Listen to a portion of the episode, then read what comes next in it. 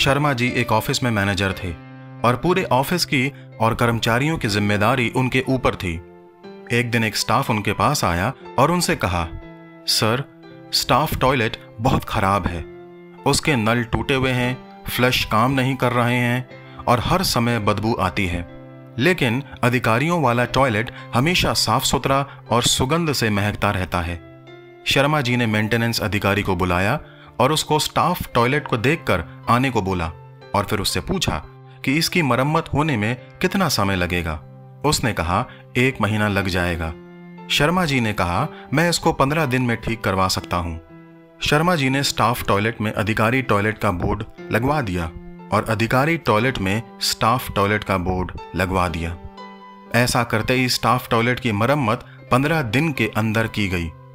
Toilet बनने के बाद शर्मा जी हर पंद्रह दिन पर टॉयलेट के बोर्ड बदलवा दिया करते थे, जिसका परिणाम यह हुआ कि अब स्टाफ टॉयलेट भी साफ़ सुथरा और सुगंधित रहने लगा।